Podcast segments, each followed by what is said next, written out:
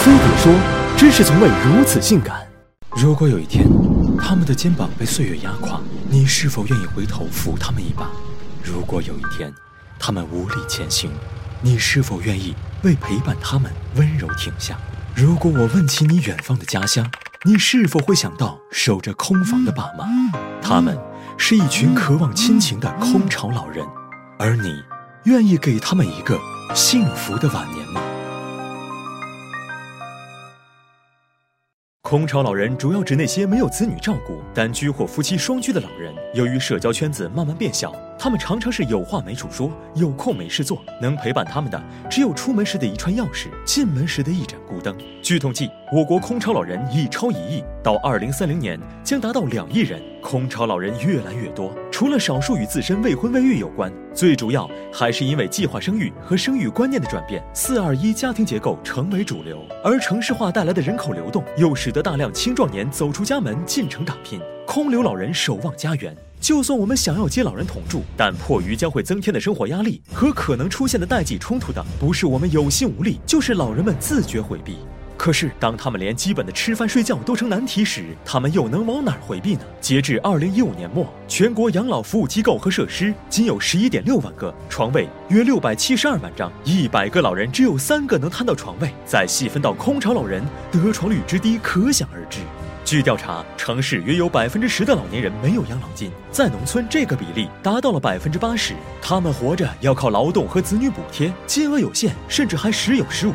在这种情况下，他们不敢生病，不愿看病，而且排队两小时看病两分钟的现实，也让行动不便的他们选择小病拖，大病扛。社会福利保障制度尚不完善，忙忙忙的子女往往也只是偶尔过问，甚至很多空巢老人病死在家，尸体发臭都无人知晓。我们非要等到子欲养而亲不待的时候，才明白常回家看看不应该只是一句歌词而已。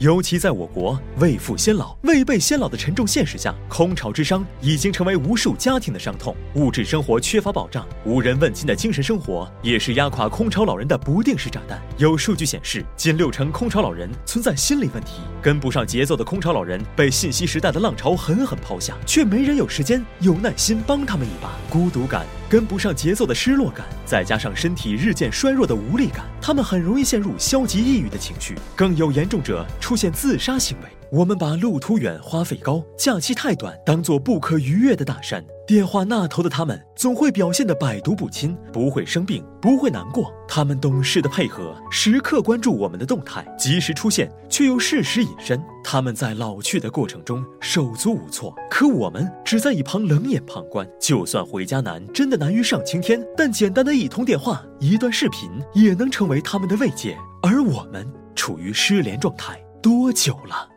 离家有十八年多，只有寒暄几句。突然想打个电话，不知从何说起。到了懂事的年纪，天气一冷，秋裤自觉穿起，但却还没学会相对的关心。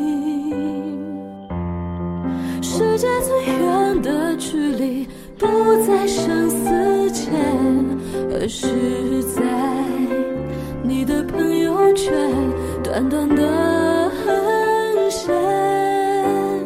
可以的话，别用忙做借口；可以的话，学着做爸妈的朋友，跟上最新的广场潮流，嘘寒问暖。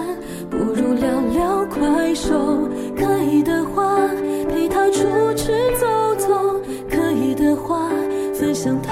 喜悦忧愁，